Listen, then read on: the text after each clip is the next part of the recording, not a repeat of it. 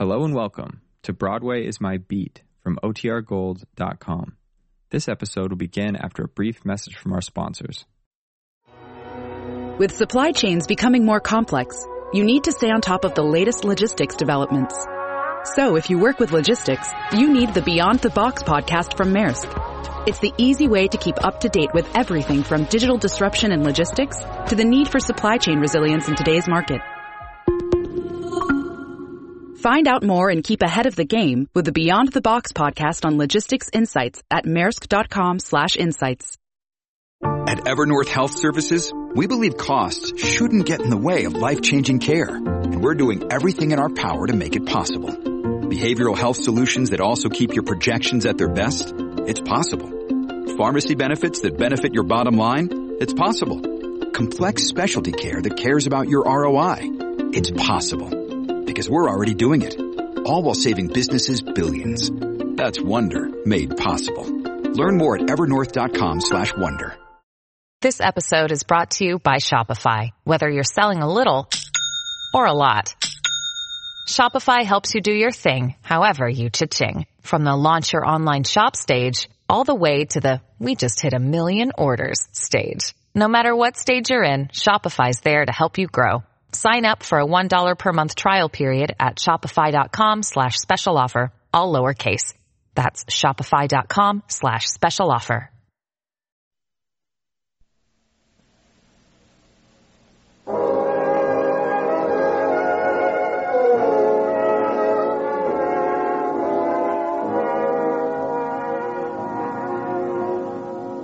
Broadway's My Beat, from Times Square to Columbus Circle, the gaudiest, the most violent, the lonesomest mile in the world.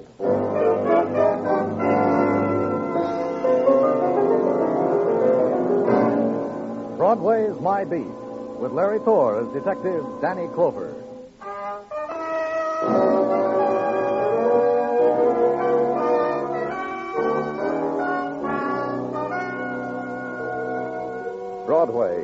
You walk through the October evening and hold close the things you want to save for memories. Then Broadway's as innocent and nostalgic as music drifting from a carousel. If you move on, you get hit in the face by a guy fishing for nickels under a grating. Whatever you were pursuing is gone now, lost. And Broadway trails off into the side streets. Walk them like I did. And try to close your eyes against the pattern of scars in the street of the tenement. The kids with the torn deck of cards under the lamppost, the dogs at the trash cans, the wide-eyed girl who lurched against me. Pardon. That's all right. The spectacular simper, the neon winks. You pick through the litter of darkness, and you buy. Because on Broadway, there's nothing else. And at the edge of Broadway, about where it touches the morning, the night has been in partnership with death.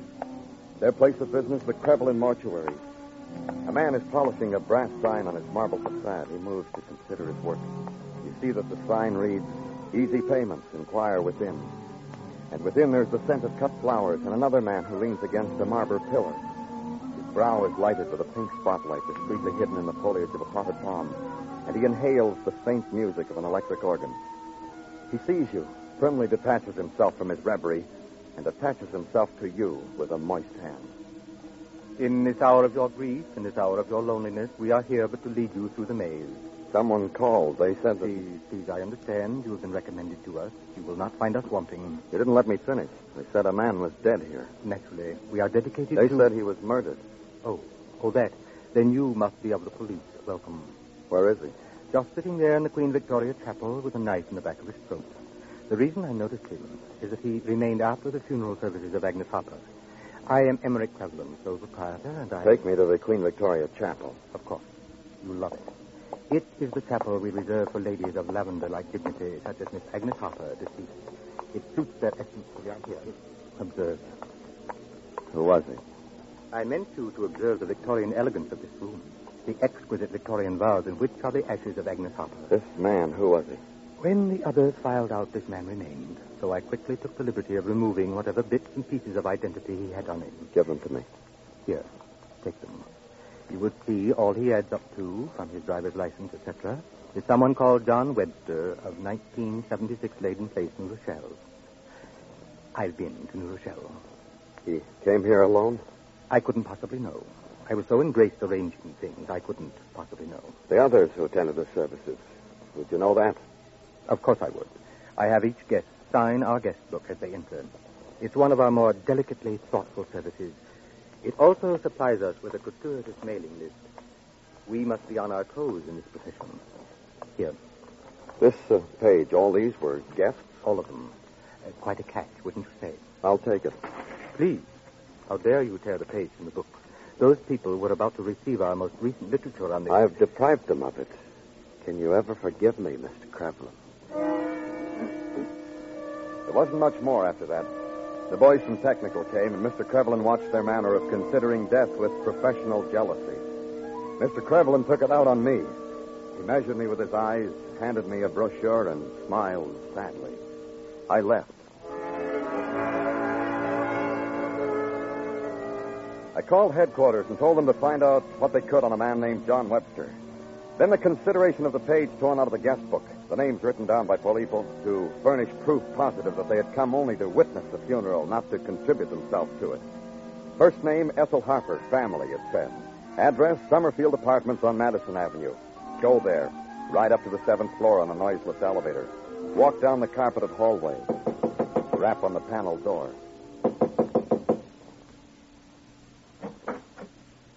Have you brought flowers? My sister is dead, you see. People have been bringing flowers, I'm from the police. My name is Danny Clover. and I've been telling them to deliver the flowers to the mortuary. May I come in? Come in. Yes, I'm from the police. I've never talked to a policeman before. Isn't that strange? As soon as you said you were a policeman, I remembered that. Never in my whole life have I done what I'm doing now. Yes, please come in. It's about a man named John Webster. In the kitchen I'll show you. Mm-hmm. In here. My sister loves this kitchen so much. Here. Right from this window. What? My sister jumps right from this window. Everybody who comes here wants to see what window Agnes jumped from. Your sister was a suicide? Don't say that about her. My sister was really not to live. I see. Now, perhaps you can tell me about a man named John Webster. My sister was a woman who loved a man. She died for it. That's a woman's right. What man? My sister loved Thomas Perry. Truly loved him. Thomas Perry? You know him? No, but Agnes knew him. She loved him. She was a child about love. The way a woman should be. what about a man named John Webster? John Webster. Oh, course. Of course, what? You have the wrong address. I never heard of a man by that name. But she had heard of a man named Thomas Perry. A man her sister truly loved, she'd said. A man her sister had died for. Also a man whose name was on the funeral list. Address West 51st, a brownstone building converted to offices. A staircase with chipped white enamel signs on each stair asking Chip personal questions. Lonely, the stair questions. Friendless, the next asked. In search of true happiness, probed the next. And at the landing, the answer to all the questions. Consult Thomas Perry. Please follow arrow. The arrow leads you into a dismal room hung with Japanese lanterns and twisted crepe, arrayed with a three-piece orchestra in shirt sleeves, clotted with somber couples dancing to its respectable rhythms. You tap a dancer on the shoulder and ask for Thomas Perry. She giggles and points him out. He's the man on the platform presiding over it all. I saw you ask Mrs. Gilbert to point me out. you don't need to ask permission. Just find a partner and join the fun. You're Thomas Perry? You already know that, and you? Danny Clover, police. Well, I wouldn't think you fellows ever got in this condition. I want to talk to you. Talk. Somewhere quiet. Oh, this is quiet. Besides, I can't leave my people. They'd be lost without me here to stir up things. Uh, what do we talk about, Danny? Agnes Harper. Oh, she loved me. Loved me truly. Pale hands I loved beside the Shalimar. At dawning, that kind of love. She killed herself for it. Oh, she shouldn't have done that. She should have known the kind of man I am. Hmm, What kind is that? I'm a businessman, Danny. Agnes came to us in search of happiness. I saw the sign. We sent her various sizes and shapes of hand sorted happiness. Good, steady, respectable male counterparts. I chose them for her myself. But they didn't do. You took over. You're quick, Danny. I took over personally. Agnes was dignity personified, aristocracy personified, $50,000 personified. And I jilted her. That makes you a businessman? It makes me a dolt, a jerk to you. Oh, Agnes just wasn't for me, that's all. I prefer something gayer, uh, younger, you know? Yeah, Thomas. Did Agnes ever say anything to you about a man named John Webster? The name John Webster never destroyed anything between Agnes and me. Should it have, Danny? He was murdered at her funeral. Uh, he chose the most appropriate setting, this John Webster. Uh, anything else, Danny? Mrs. Gilbert is beckoning. She wants my arms around her. so. This uh, list of the people who attended Agnes's funeral, do you know them? Uh, let me see. And this I know. Mhm. And this. And this. Mhm. And this, all members of my club, all clients, all ladies and gentlemen Agnes met at my tea dances. We make it a point to return courtesies rendered. The others? Utter strangers. And now, if you please, Mrs. Gilbert is really biting her lips.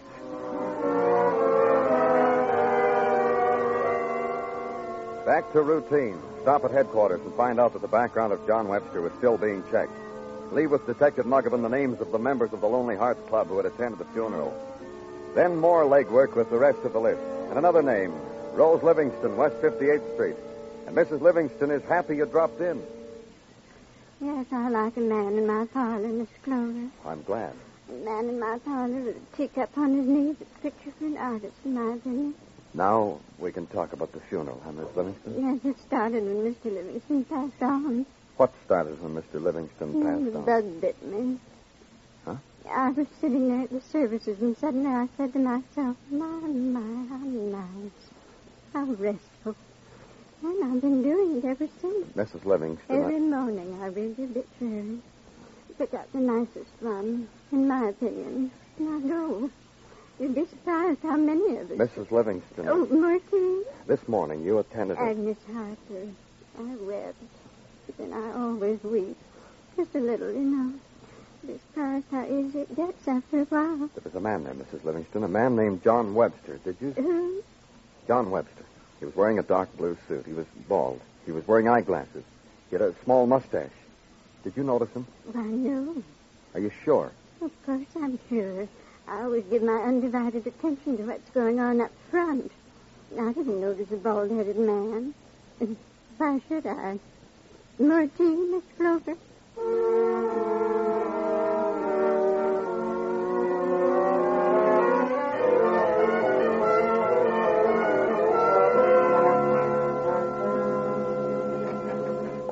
Hiyo, Danny. Oh, hello, Gino. Come on in. Thanks. I was just wondering, Danny. Hmm? Tonight, Mrs. Tartaglia is dishing up chicken cacciatore, pizza, and generous servings of spumoni. All to be topped off with the performance of the new Corey dishwasher, which I have purchased for her. Uh, care to join us? Oh, thanks, Gino, but I can't. Uh, work, huh? Work. Well, then let's get with it, Danny. Item to wit. We have cracked down information on John Webster, deceased. Very uninteresting.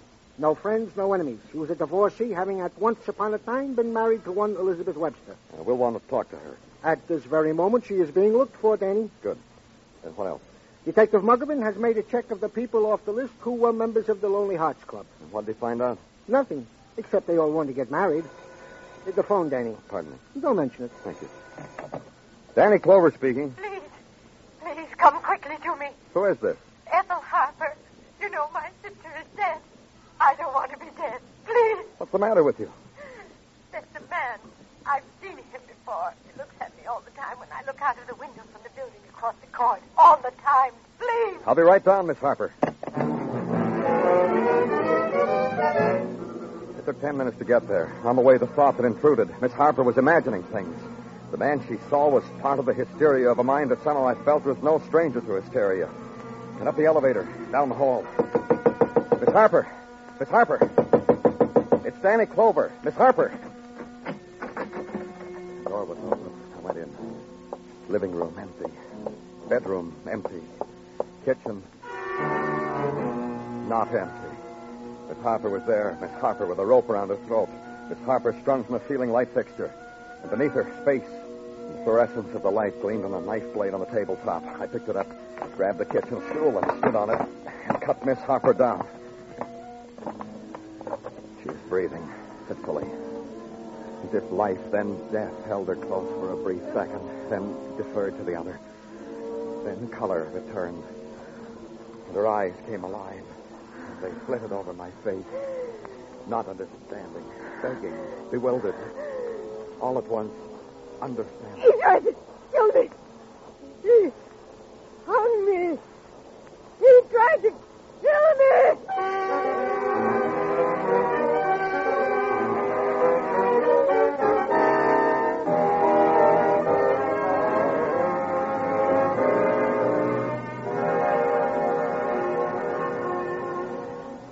Thing about Broadway. It offers a bag full of free illusions. Every color, every size. Guaranteed against fading. Also a warranty against shrinkage. Just reach in the bag. There's more where that one came from. Consider, for instance, the one that says Broadway can break its heart. Or, for example, the classy all-plastic fall 1950 laboratory tested one that says Broadway can shed a tear. That's the one for a man who was murdered in a mortuary. Only who weeps? Who sheds a tear? The current sound, the one I was most familiar with at the moment, was offered by a woman, Ethel Harper, lately cut down from a noose. I'm feeling much better now, Mr. Clover. The doctor should be here soon. Right now, the important thing for you to oh, do is I said I felt all right. I don't need a doctor. What did you call a doctor for? because you were almost dead. Oh, people think of dying, Mr. Clover. But uh, You think you can tell me what happened? Things that happen, everything so fast. Where one thing stopped and the other began. Let me help. You saw a man looking at you across the court from a window. Which window? Yes. Yes, that's right. From that window, directly across. Then you called me. Then Then, well, I don't know. It seemed right after that he walked in. the man from the window? Yes. All I can remember that his suit was rough material. I feel it now against my cheek right here, right here, Mr. Clover. All right. Go ahead. I don't know. Did you fight with him? I don't know. Do you remember screaming? No. Did he ask you for money? Did, did he ask you for anything? I don't know. He was big, and his suit was rough. Did he talk to you first? Did he just come in and... Oh, I don't know. I don't know. If my sister were here, you wouldn't do this. It wouldn't have happened if Agnes were here. Take it easy, Miss Harper. Oh, you didn't know Agnes, did you? No. My sister, Agnes. She's dead, you know. She turned her back to me, arranged the folds of the freshly laundered lace curtains on the window her sister had jumped from, shook her head slowly, rearranged them, then turned back and smiled at me, helplessly, apologetically. The curtains just wouldn't fall right. Then the doorbell rang. A shadow scurried across her face, found her lips, parted them against a new terror. It was Dr. Sinsky. I told him what happened. He went over to her, took her hand, spoke quietly to her. The shadow darted back inside her. There were things to check. The apartment across the court, for instance, from which the man had watched her. The apartment was empty, hadn't been occupied for a week. Its door open so that people could wander in, look at it, stare through its window. And then back to headquarters, and Detective Muggavan handing me a slip of paper. On it, the address of Elizabeth Webster, divorced wife of the murdered man. I went there. She thought I should have come at another time. You see, you shouldn't just burst in on a girl like this. Not even if you are from the police. A girl must have time to prepare herself, to make herself presentable, attractive. I just want to talk to you about your husband, Miss Webster. My late husband, my divorced husband. He was murdered. Good for him. Now, if you'll just sit over there and watch me freshen up my face, I'll tell you anything you want to know.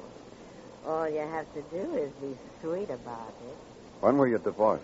On October 17th at 1.35 in the p.m. in the year of our Lord, 1941. Nine years ago. Nine years without John. I'm just lucky, I guess. Watch me, Mr. Clover.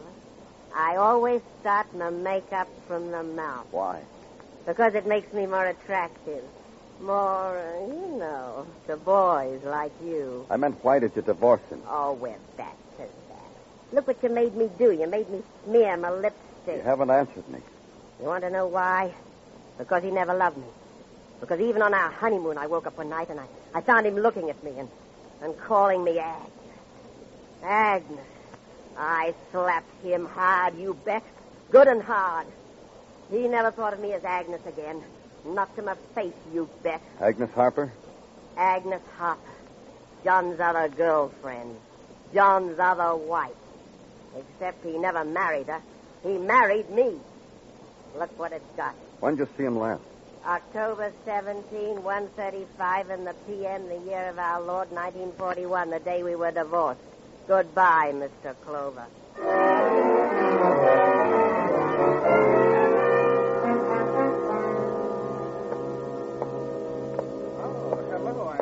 Back again. That's right, Mr. Perry. See all the lonely hearts have gone home. Uh-huh. They come here, meet people, go home to think about it. And that leaves just you. Tell me something, Danny. Am I a murder suspect? That's right, you are. I told you I never met the man. But Agnes did. Are you going to talk to me, Mr. Perry? Or are you going to phone your lawyer and say you're going to jail to please hurry up and meet you there because you're being held for suspicion of felony, felony being murder? Which, Mr. Perry? Then all the lonely hearts would lose faith in old Tom Perry, wouldn't they? Let's face it. Sit down, Danny. You want to know why I never married Agnes? If that's where you want to start. Why I didn't marry her was this. There was something there, Danny. I can't tell you what. The setup was, well, it wasn't nice. Agnes, her sister. And then there's the other thing. What other thing? Agnes, and here's where old John Webster comes in. Agnes was going to marry him. Didn't. At the last minute, she didn't. Left the boy standing there right at the altar with egg in his face. That's what I want to know about. What happened? Agnes didn't tell me exactly. Just didn't show up for the wedding. Something happened, something important, I guess, because Agnes didn't show up. You want to know something else? You'll tell me, huh? When Agnes and I were going to get married, well, I have a friend that does weddings at a pretty nice rate for friends, but Agnes wanted to use the same justice of peace. Who? Name's Harrison Ingersoll. Anything there, Danny? I wouldn't know. But I'll find out. Thanks, old Tom.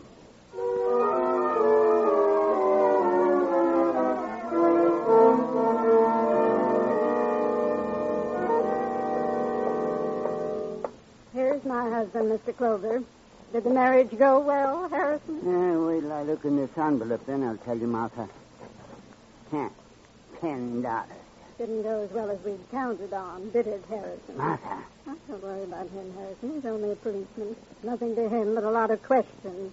Right, Mr. Clover? Please, Martha. Ask away, young man. Ask and you shall receive. About Agnes Harper, See, I wanted. I told you, Harrison. I told you someone would come snooping around here before long. I told you. Oh, so you did, Martha. I told you. Yes, Martha. Uh, what is it about Agnes Harper, Mr. Clover? A suicide? I know nothing of it, save what I read in the paper. That's all we know, Harrison and I. All. You were going to perform the wedding ceremony for her, for her and John Webster. It didn't come off. Can you tell me why? Agnes was a friend of ours.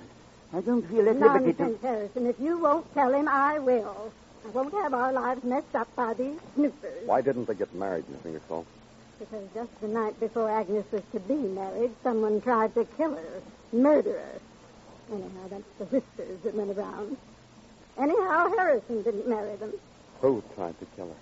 I tried to find out, but I couldn't. He hushed up. Don't look at me like that, Harrison. The man asked, so I told him. You're too loyal, Harrison. Goodbye, Miss Clover.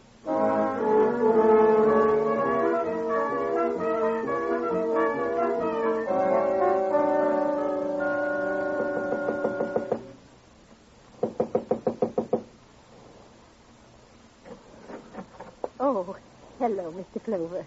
I'm glad you came back. I knew you'd want to know I was feeling just fine. Please come in. Thanks. Yes, uh, Dr. Stacy is a very gentle man. Yes, yes. Uh, it's a lovely Indian summer night. Come out on the terrace and look at it with me. All right. Oh, my. It's beautiful, isn't it? Agnes would have enjoyed a night like this. Yes.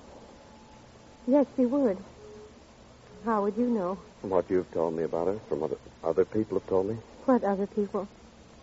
Thomas Perry. What did he tell you? He said he didn't marry your sister because he was afraid. Afraid? What did he have to be afraid of? I don't know. What does he know about being afraid? But you know, don't you, Miss Harper? What? Tell me, who tried to kill your sister the night before she was to marry John Webster? You said I knew about being afraid. You are right now, this minute. Because your sister is gone from you forever. Agnes is dead, you know. My sister is dead. Finally succeeded in killing her, didn't you? I do very well without her. I can do things for myself. When she was going to marry John Webster, you tried to kill her, but No, it was someone else. it was you, Miss Harper. Well, what difference does it make? She didn't hurt herself. Besides, she didn't want John Webster anyhow. She told me so. The whole day of the wedding, we sat together, and she told me over and over again how wrong she'd been. It was different with Thomas Perry. This time she knew she wasn't wrong, so you killed her, pushed her out of the kitchen window. Watched her fall. Watched her fall. Now you're alone. Even if she wasn't going to marry Tom Perry, she was going to leave me. She told me that, too. Stabbed John Webster because he knew you'd killed your sister. He knew you'd tried to do it once before. You didn't think I could do things like that, did you? None of you know the things I can do. Weren't you afraid when you hung yourself? Afraid I might come too late? I'm clever. I waited till you knocked on the door. The things you people don't know. You'll need a coat, Miss Harper. Let's get it. No. The things you people don't know. I'm going to watch you fall. Watch you fall. She lunged at me, threw the weight of her frail body against me. Her face leaned close to mine, and the sound she made. I took her arms, held them close to her side, and watched her. And the sanity fled from her, and it melted into the darkness of the night.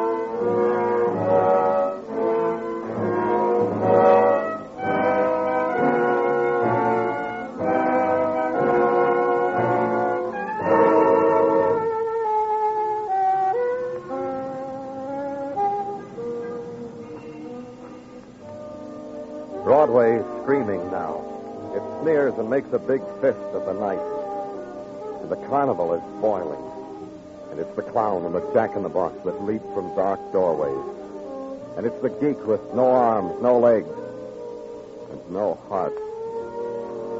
It's Broadway, the of the most violent, the lonesomest mile in the world. Broadway, my beat.